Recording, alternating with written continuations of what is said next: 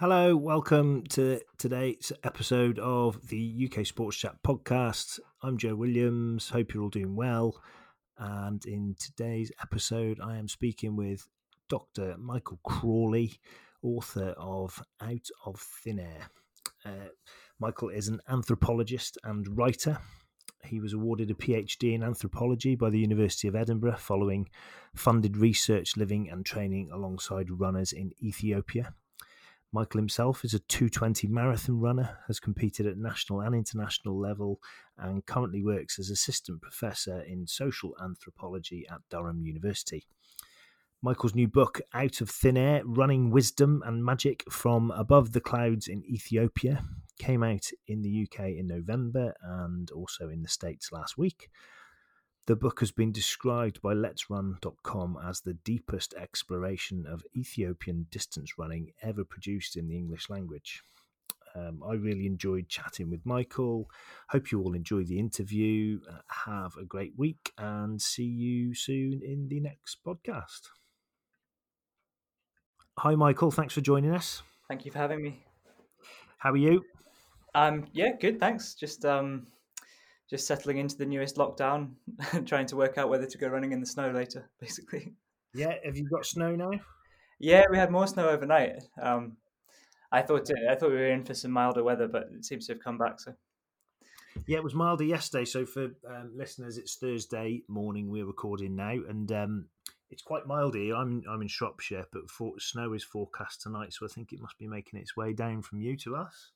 Yeah, I always end up. I think every time there's been a new lockdown, I've kind of um, found it a bit difficult to motivate myself running wise for a few days, and then it sort of then I get back into it. But the the weather's sort of put a stop to that just now. Yeah. um, cool. So yeah, thank thank you for coming on. Um, it's going to be great to talk about the book, which um, out out of thin air, which came out in November. Am I right? Yeah, in November in the UK. It just came out in America a couple of days ago as well. So Brilliant. Okay, so um, so t- tell us tell us about the book and and give us a little bit of an overview on your running as well. That'd be great. Sure. So um, the book kind of came about because I was um, I was kind of interested in how usually when we talk about um, runners from Ethiopia and Kenya and Uganda and uh, that part of the world, we we tend to refer to them as sort of East African runners and not as uh, we don't tend to know a, vast amount about um, about how how things are different between the different countries and even how, how things are different within a country like Ethiopia.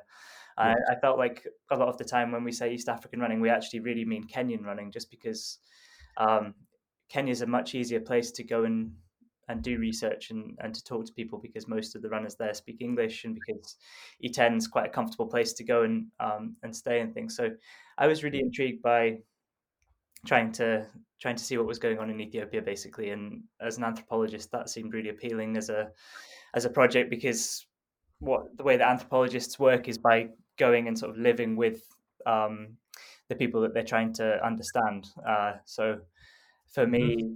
having having an excuse to go and live in Ethiopia for 15 months and learn Amharic and run with the with the athletes there was um, was pretty appealing basically.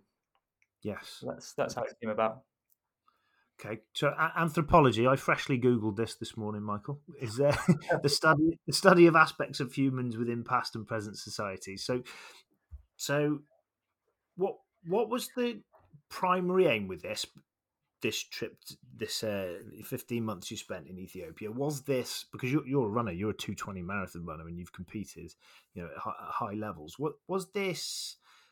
For you as part of your running and what is a run quicker? Was this part of study, part of your part of your job? What what, what was the primary aim with it? Uh, I, th- I, suppose it's a, a, bit of everything. It was technically my job in that I was, the, you know, the PhD was funded re- research, so um, I was being paid for it. But it was also, you know, obviously I was. Uh, uh, just really excited to go and be able to to run in such an amazing place uh, for that amount of time. It actually didn't do my running a huge amount of good just because I was trying to focus on on the research. I think more than um, more than anything. So the the time that most of the runners that I lived with were spending resting during the day, I was spending typing up notes and going off to interview people and, and things like that. Um, yeah. But but basically the the the yeah the research method involves um, as far as possible living the same sort of life as the as the athletes were living. So uh, that was the the main thing. So I lived in a compound with with some runners um, from Moyo Sports Management, which is a um, athlete management agency, mm-hmm. and basically just tried to tried to uh, follow their sort of rhythms of training and eating and recuperation and things like that as much as possible. Um, mm-hmm. So that's the that's the anthropology side of things. That's the the research method is called ethnography, and it basically means um, it, it, it, literally it means writing culture, but it basically means just trying to um, trying to understand the world from the perspective of the people that you're um, you're living with, basically. Okay. Cool. So, so it, so it was, your, it was it was your actual research for your PhD then the, the trip. Yeah, so I've, I've written a, my PhD thesis, which is far more sort of the anthropological um, side of things, a bit more theoretical, and then the book is very much kind of a separate project that tries to tell the story sort of of, of me going there and, and trying to find my feet and find my way into the kind of forests with the runners and get to know the um, the way that they trained and, and things. So it's a far more kind of accessible, sort of, sort of personal sort of book, really, I suppose. Um, it tells the story of how an anthropologist works as well as uh, tries to tell the story of um, a set of Ethiopian runners and, and also kind of give a bit of the history of Ethiopian running, but also uh, try to bring to life some of the the sort of stories that um, uh, of of athletes basically in, in Ethiopia. Okay, and before we dig in more into that, then just tell us a, a little bit about your running background. Sure. Uh, yes, yeah, so I've I've been running since I was about um, 15, I think, um, probably even earlier than that. So my coach was actually joking the other day that he's because I'm I'm back in. I, I, grew up in Durham and then I've moved back um, recently, um, and I'm back training with my my coach who I used to be coached by when I was sort of 15, and he was he keeps joking that he's been coaching me for over half of my life and we still haven't quite got to where he thinks I'm capable of getting with my running. um, I run 220 for a marathon. I think I can maybe run a couple of minutes quicker than that if the if the opportunity arises. Um, I'd like to, you know, I would I would quite like to do that because I've run 220 53. It's so close to that barrier that it would be a shame to to stop now. But um, see how it goes. Yes, yeah. And have you um have you got a plan for that, or you just obviously there's no events at the moment, but is that something yeah, you'd like? To hard to plan. Um, yeah, I mean, I mean, I would have run a marathon. I probably would have tried to run a couple of marathons last year if it had been possible, but um, it's quite tricky when you can't you can't really put a plan together if you don't know when the races are going to come. But yeah, just see how it goes. Mm-hmm. Okay, so so um, back back to Ethiopia then. So uh, how did you go about planning this? How long did it take? And yeah, why Ethiopia? I know you touched on that, but um, so I started planning the trip sort of 2014, I suppose, 2014, 2015. Um, and the beginning of the PhD, I had sort of six months to to sort of read about as much as I could about um, Ethiopia and the sort of literature on it and things. And then um, when I first went out, I lived with a French sociologist called Benoit Gaudin. Um, he kind of put me up in a um, in a sort of shed that he had in his garden um, for a while, and yeah. th- at that stage, I was kind of just going into the forest and um, and basically just going. I went up to the forest the first day and started running, and um, a group of athletes kind of came and just sort of grabbed me and uh, and took me along with them. Uh, so it was quite easy, really, in, ter- in terms of um, get uh, having sort of access to the to the athletes and being able to talk to them and, and write about mm-hmm. Uh, it turned out to be much easier than I ex- I'd expected because people are so keen on on this idea that you have to train together. So even when I was trying to run on my own, people would would grab me and, and sort of draw me into that group environment uh, for training. So um, it, it was quite an organic process, really setting up the research in, in that sense, just because people were very keen on on making me part of things. Um, but then because I wanted to write about runners at all different levels of the sport, I I um, I then started working with the the athletes from the management agency who were at a slightly higher level than um, mm-hmm. than the people that I just met sort of in the forest at the beginning because I want yeah I, I, wanted to be able to sort of look at the whole picture of, of Ethiopian running rather than just sort of the very grassroots level or just the the very best um, athletes. Yeah. So, so whereabouts in Ethiopia were you? So I was in Addis Ababa, which is the for the most part, which is the capital city. Um, Okay. So in Ethiopia, it's quite different to to Kenya, where most athletes obviously live in in Iten or Kaptagat or the, the kind of quite rural areas. In Mhm. Ethiopia, uh, you know, most of the athletes are from um, from places like that, but once they get to a certain level, they move to the city. So it's um so I lived in a compound with a with a group of, of runners from Moyo Sports and um, we ran in the forest, which is just sort of um, above the city of Addis Ababa. You can um, you can just get into the forest just by walking. Um, but then three mornings a week, we would take a bus to go to um, to places that were seen as particularly important for for running. So to Entoto, which is the mountain um, sort of higher up into the mountain, or we'd go to places to run um, at slightly higher altitude, or we'd go to lower altitude to try and run fast. Um, but for, yeah, for the most part, the, the sort of top athletes in Ethiopia all live in in Addis, the capital, which is um, slightly different. And then um, I took trips basically out to to more rural training camps. I went up to Gondar in the north of Ethiopia for a while. I went to Bekoji, which is where um, Kenenisa Bekele and Tirunesh Dibaba and, and um, a whole load of other top athletes are from, just to see kind of where the um, where the journey, I suppose, of being an Ethiopian athlete starts as well. Yeah. Okay. And so, so on, on that on that first run, you said that you went out into the you went out into the forest and you were grabbed by a by a group. Yeah. How, how did you, how did you react to that? Because I think if you're out running in the UK and someone grabs you, it's, it, you you know is that's the culture out there? Then is it? Is it? Yeah, well, I suppose I um yeah, I, th- I think it's quite different to the in the UK context. Most people do most of their running on their own, I guess, and in Ethiopia, it's it's really seen as quite antisocial to run on your own. Um, Okay. and I, I really didn't mind because the whole point of me being there was to try to to meet runners and to try to um, you know talk to them about their running and everything. So it was great from that point. of view. Uh, the problem was that I'd uh, you know only sort of 24 hours previously arrived from from the UK and hadn't adapted at all to the altitude yet. So um, so trying to keep up with them at sort of two and a half thousand meters above sea level on the first day was quite um, was obviously quite tricky, but it was um, it was great to be to be involved in that, and that I think that's you know probably one of the biggest differences between uh, Ethiopia and and other parts of the world. You know, the, the really strong belief that you need to have a group around you um, in order to to you know to be successful as an athlete. People would say you can go running on your own, but that's just kind of to maintain your health.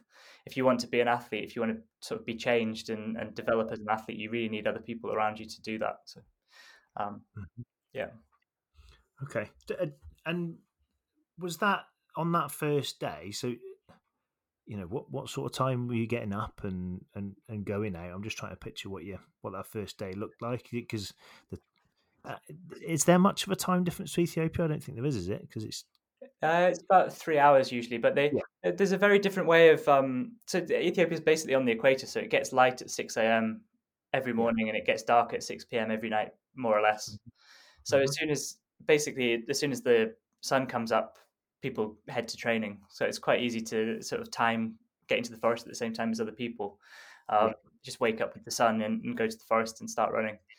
Um, we'd get up a lot earlier than that to go on the bus to get to, to training on a Monday, a Wednesday, and a Friday. We'd normally get up about four thirty in order to get to training before uh, six o'clock. Um, okay. But yeah, I just sort of woke up and, and, and wandered up into the forest, and, and it all started from from there really. Okay. What um, um, and what uh, what session were they doing, and what how quick were they?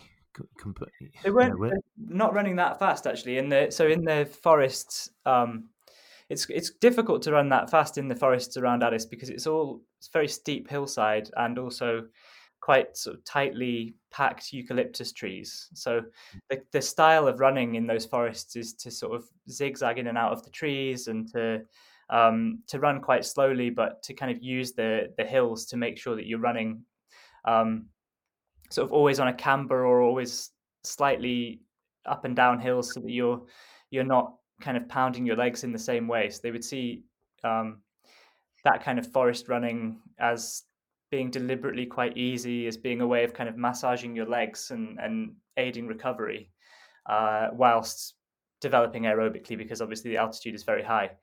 Um, but for the most part, it was quite easy to keep up on once I was acclimatized on those kinds of forest runs, even with people who were running sort of 206 for a marathon. Um, mm-hmm. Often they would still do their their sort of easy running in the forest at like um, you know 4:30 per kilometer, five minutes per kilometer sort of pace. Mm-hmm. So uh, there was a very much this sense that you train very easy on the easy days, and then uh, you know when you wanted when you were going to run hard, you're going to run really hard, and and that and sort of have that differentiation between the two kinds of training. Yes. How how was it adapting to the altitude? Um, you know, that first day compared to twelve months along. Uh, pretty difficult. Um, it would take it took me quite a while. I don't think I um, I don't think I adapt. I don't think altitude was that good for me. You know, you know how people kind of um, have varying levels of uh, adaptability to altitude in terms of how much it improves their their running. Um, mm-hmm. I never felt like it was that good for for my running actually, um, and it took me a, a, while to acclimatize to it. Um, so I came back a couple of times to the UK uh, in the course of the 15 months, and I went to a race in China and things like that as well. Um, and whenever I was away for a week or or something, and then came back, it was sort of you kind of have to start from scratch again, building up the acclimatization and things. Okay. Uh, but yeah. So, um, what what does a, a, a training week look like then with the um, you know, with the with the groups that you were running with? So the the group I was with, we did um, Monday morning. We would go to um, a sort of rough road uh, trail, so a, a, surface that's known as Korokonch in Amharic, um, which I think is a great word. It kind of it basically sounds exactly like the noise of, of, of feet on the on the on the ground. There's, there's basically kind of um, roads made of kind of stone and gravel. Um, yeah.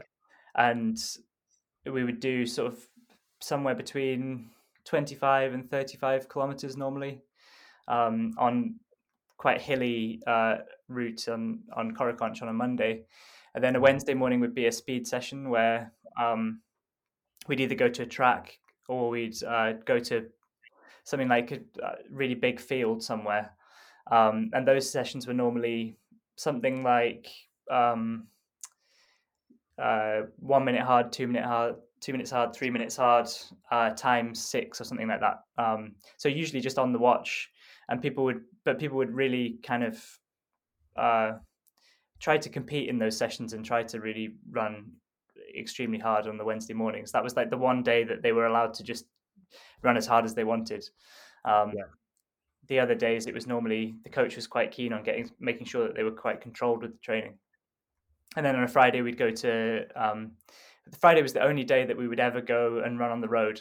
So that was uh, referred to as asphalt training. We'd go to either a very flat road down in a place called Sebeta, or we'd go to a sort of rolling, very hilly road um, in a place called Sendafa. And they were places where uh, you'd have a kind of kilometer marker on the road, uh, a white post that marked each kilometer, and people would know basically how fast the top athletes could run 20 kilometers uh, on a particular stretch of road. So you, that, would be the kind of really objective session where people would really be able to compare themselves and their fitness to other people really well. Um, mm-hmm. But there was definitely a sense that you know you had those three very hard sessions, and then apart from that, the rest of the week was about kind of this different kind of running, which was about recuperation and about um, sort of exploring the forest in, in some way and, and trying to keep things a bit more interesting and, and creative with the running. So we'd run, you know, right up into places where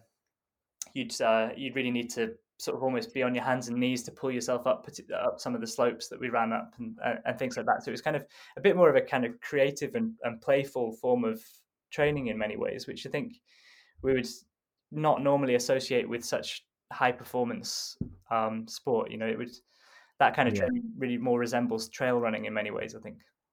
Yeah, it's really interesting you say that, and and just just listening to you saying this, it's quite it's quite common for I think especially new runners to, to go out and just run the same pace all the time and try and just go a bit further and hopefully that's getting your fitness up. But um, it's the quality, isn't it? And uh, in what you're saying, so you've got that one really well, you've got those three hard session, one which is completely flat out, and then the rest is fun and um, you know playing with it, like you say. Yeah, and I think people people really kind of had to learn that slowness as well. It was seen as like that was seen as a skill as much as running fast was to to learn to to go and run, mm. you know, as slow as 10, 11 minute miling in the forest sometimes.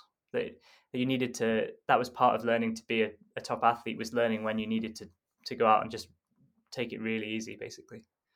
Yeah.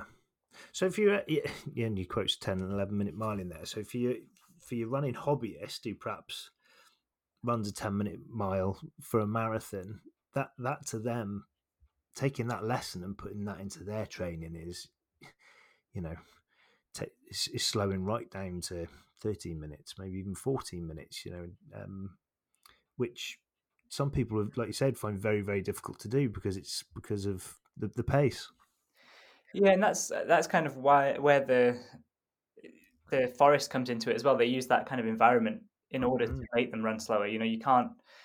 It, it's a way of making sure that they don't overtrain. Really, in some ways, that they're going to a place where it's the environment itself kind of dictates the pace that they're running, um, and yeah. keeps it quite easy because they're constantly having to sort of stop and turn back because the forest is too you know there's too many branches or something like that or the, it's it deliberately or, or, like looking for farmers fields that are covered in stones or that, that are kind of roughly plowed so that they're kind of almost doing kind of plyometric style exercises to get across the field you know looking for things that break up the monotony of of what can otherwise be quite monotonous when you're training that you know running that much yeah so, um, th- you mentioned the important places to run. Can, can you give us an example of of, of one of those?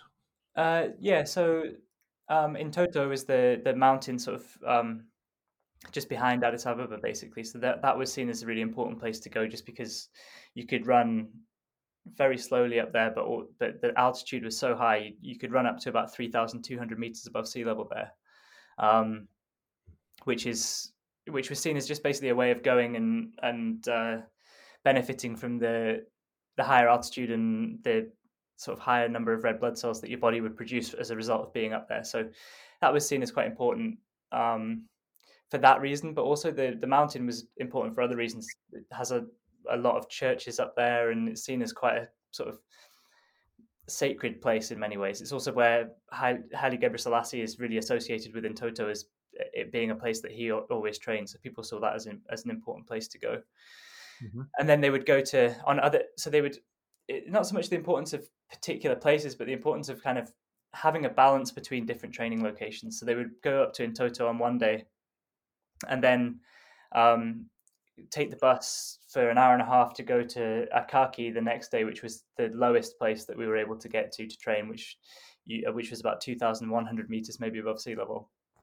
And that was much you know the temperature change between those two places even though they're both a bus ride from addis is you know between something like 10 and 15 degrees. So you're able to go from you're able to lose a thousand meters of altitude but also have you're suddenly in this quite hot environment with the red dust roads and um, mm-hmm. and that was some, seen as being really um, the place to go to run quickly uh, because it was hot so it was about connecting different kinds of training to different places i suppose yeah.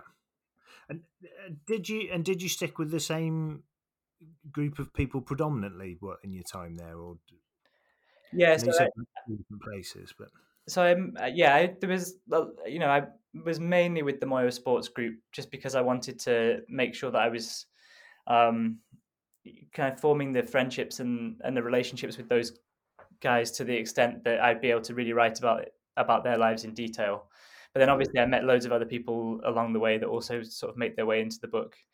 Um, mm-hmm. But it is mainly it's it's kind of mainly a book about Amhara runners, which is there's like several different um, ethnic groups um, mm-hmm. that produce runners in Ethiopia. So there's some runners from uh, Tigray, some from Oromia, and then my my book is mainly about Amhara runners, just because I Amharic was the the language that I learned, and um, okay, and so it, it's kind of what, uh, mainly about that particular group of people.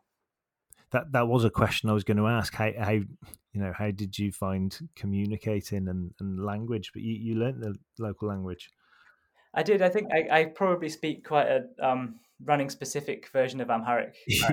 So it's like I can. I'm very good at chatting about races and about training times and places and things like that. But um, it's you know, because I, I mainly learned the language through hanging out with runners. I, am yeah. less good at talking about um, politics or things, you know, things. Yeah, may well make sense.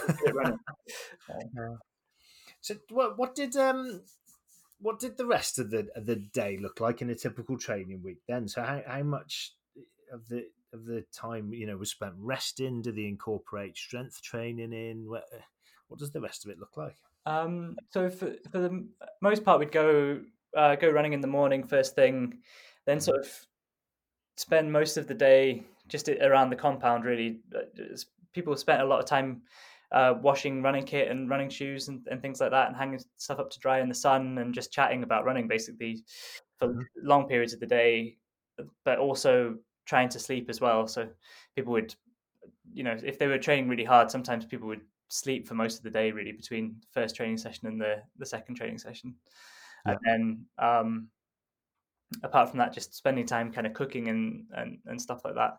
Occasionally we go play pool and and things to relax. We'll go watch football matches in um, uh, and stuff but people really people were quite keen on this idea that you, you needed to minimize any anything that was um, going to be detrimental to your running. So uh, they they referred to that as doing laps. Um, if you were going to, you know, going to do chores, going to buy food, going to um, visit people and things, that was uh, they'd call that zur in Amharic, which literally means laps, and they were basically to be avoided if you weren't running around a track, if possible.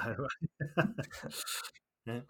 And and you, you mentioned this at the beginning, then. So you so you how much of your time you you know you spent interviewing and researching and, and, and doing the bits for your for your PhD? Uh, so yeah, I tried to I tried to do so uh, you know an interview every day if I could with someone where I really tried to get into depth about um, about their running and their sort of how they managed to get to Addis Ababa and the kind of trajectory of, of their running lives and things. But it was I was always trying to trying to schedule that kind of thing in a way that wasn't going to interrupt their training. So it was kind of quite a tricky balance in, in some ways. Um, yeah. But I managed to interview you know, a variety of other people. Wami Biratu being the most interesting. He was the um, runner who was supposed to go to the 1960 Olympics um, instead of Abebe Bikila, but he got ill the week before, um, and Bikila went instead, and obviously won the Olympic marathon barefoot, and kind of started the whole um, sort of Ethiopian running tradition, I suppose, in many ways. Um, so I managed, I did manage to talk to some some of the the kind of older figures in, in Ethiopian running as well, which is really interesting. Yeah. Okay. Um, have any of those runners and people that you that you were training with come through since you since you were with them? You know, on a on a world stage, and so anyone who stands out. Uh, the the one who really stands out is Jemal Yimer, um, who I kind of I I met him when he'd first moved to to Addis from a training camp, um, and he was he kind of turned up for an interview in just wearing the Ethiopian national team kit that he he'd been given because um, he went for his first race abroad in, in Durban for the African Championships, and he mm-hmm. was uh, so he he I kind of met him right at the beginning of his um, his sort of time when he was running internationally at least, and he's gone on to break the Ethiopian record and run 58.33 for a half. Um, so he's yeah, in, in, the sort of last four years, he's really he's been amazing and incredibly consistent in half marathon. He's run under sixty minutes pretty much every time he's run um, a half. Uh, an amazing athlete, and I was really kind of um, looking forward to his marathon debut, which he made in Valencia in December. But unfortunately, he tripped at the drink station at 5k um, and hurt himself. So he's we're still kind of waiting to see what what his marathon debut is going to look like when he um, when hopefully there's a there's a race on um, this year for him. Yeah, yeah. yeah. Have, have, you have you took? Um, sorry, uh, uh, let me ask that again. How how does you how does or how will your training differ now compared to you know bef- before you went, or you know how's how has that changed and evolved? Um, well, I think the the main thing that uh, you can sort of take from the Ethiopian approach is trying to sort of um, trying to just keep things as interesting as possible, I guess. So Yeah. trying to um, so I would in in um, Edinburgh when I kind of got back from from Ethiopia the first time, and I was a bit just a- sort of a little bit disillusioned with my own running, just because I'd spent so long with a group of people who were so much better than I was. Um, Mhm. I kind of tried to get myself interested again. I asked um, Haile, my friend, to write me a training program, uh, a sort of Ethiopian style training program to use in the UK. Mhm. And basically, what it meant was the the sort of places that I could find to replicate the Ethiopian way of um, of training were basically the golf courses around Edinburgh. That so. Um, Yeah. I ended up doing all this kind of zigzag running around the golf courses, which I really loved, um, and which were brilliant in the first lockdown when golf wasn't allowed. but Yeah. and then also going to Arthur's Seat a lot more, and just and basically just incorporating a load of really hilly, really sort of trail running um, Mhm. into into what I was doing. But the other thing that I think is important is that people, you know, in Ethiopia, they really kind of approach certain training sessions in this way that made the made the running seem kind of like an adventure or like some kind of um I don't know, like a an excursion or something something like that that was more exciting than just a training session. So they would talk about it for a couple of days in advance and really kind of build it up. Um, Yeah. And that and in Ethiopia that would that would normally involve something like getting up at three in the morning to go and run up and down a hill um, because you uh, to avoid traffic, but also just to make it a bit more exciting, you know. so Yeah. I, I mean, I didn't do. I, my daughter was born shortly after I got back, and you know we were uh, losing enough sleep anyway, so I didn't do a huge amount of the running at three o'clock in the morning thing. But but just you know trying to have a bit more um, variety in in your training, I think. Um, Yeah. So there are certain sessions that I've that I do do here that um, that I didn't do before, like what the session that they call uh, rejim dagat, which means uh, long hills, um, Mhm. where you just get you basically find a long hill and run up and down it for an hour. Um, and the idea is not is you run at a continuous pace. You don't. It's not like you sprint up and then jog down, but you just kind of um, run up and down a hill for for an hour at a steady pace, and that seems to be really effective at building strength and things. So Mhm. that's that's the sort of things, particular training sessions I, I do now that I didn't do before. Yeah. And uh, just as you were telling that, I would, I would had a big smile on my face, imagining you running through the uh, through the different holes on the golf course as people are playing golf. But it's um, like you say, it, it's um, a more interesting and uh, way to train. Like you say, I said earlier, it takes away what can sometimes be monotonous. It's um, And then it, to it- train. unfortunately, I've not been able to find it in. It's hard to get a group together um, with you know since lockdowns happened and, and things like that. But the other thing is just try to make make running sociable as as far as possible. I guess that that's that's the other thing that comes out of the Ethiopian uh, way Yeah. of doing it. What one other question I had before before we wrap up is: Did uh, which of the local animals did you meet when you were out there? Did you come across any when you were out running? Um, met quite a few hyenas.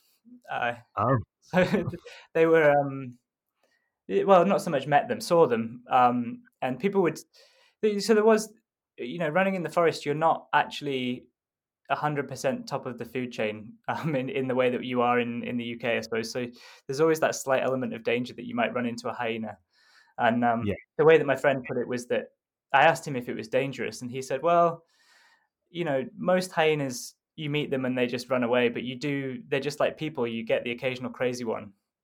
Um so you've got so the and, and there were stories that you know a couple several runners a year supposedly are killed by hyenas um from what people say. So there yeah you have to be a little bit um a little bit careful. And that was so one of the especially um difficult runs that i went on which was like a three hour run through the forest um Mhm. where i was just really exhausted and a bit stroppy with the with the guys who were, who were leading this run.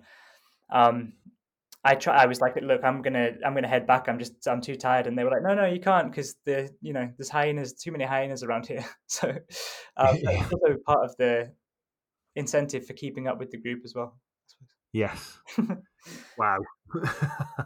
I I've I've been to Africa once. I went to Kenya, and that was on safari, and um, we actually saw just after lions had um had had killed, and they were feeding, and Yeah. um and uh, and and the large male lion all of a sudden it was all it was all quiet and you couldn't really see a huge amount and this um the the big male lion jumped up and what you couldn't see there was a there must have been about 10 hyenas all sneaking around trying to come and pinch it and all of a sudden these hyenas just ran it was like wow what an amazing moment but they're um They're bigger than you expect them. I mean, Yeah. I've seen them in documentaries and things, and they because they often pictured next to a lion, they don't look very big, but they they're actually they're pretty big things.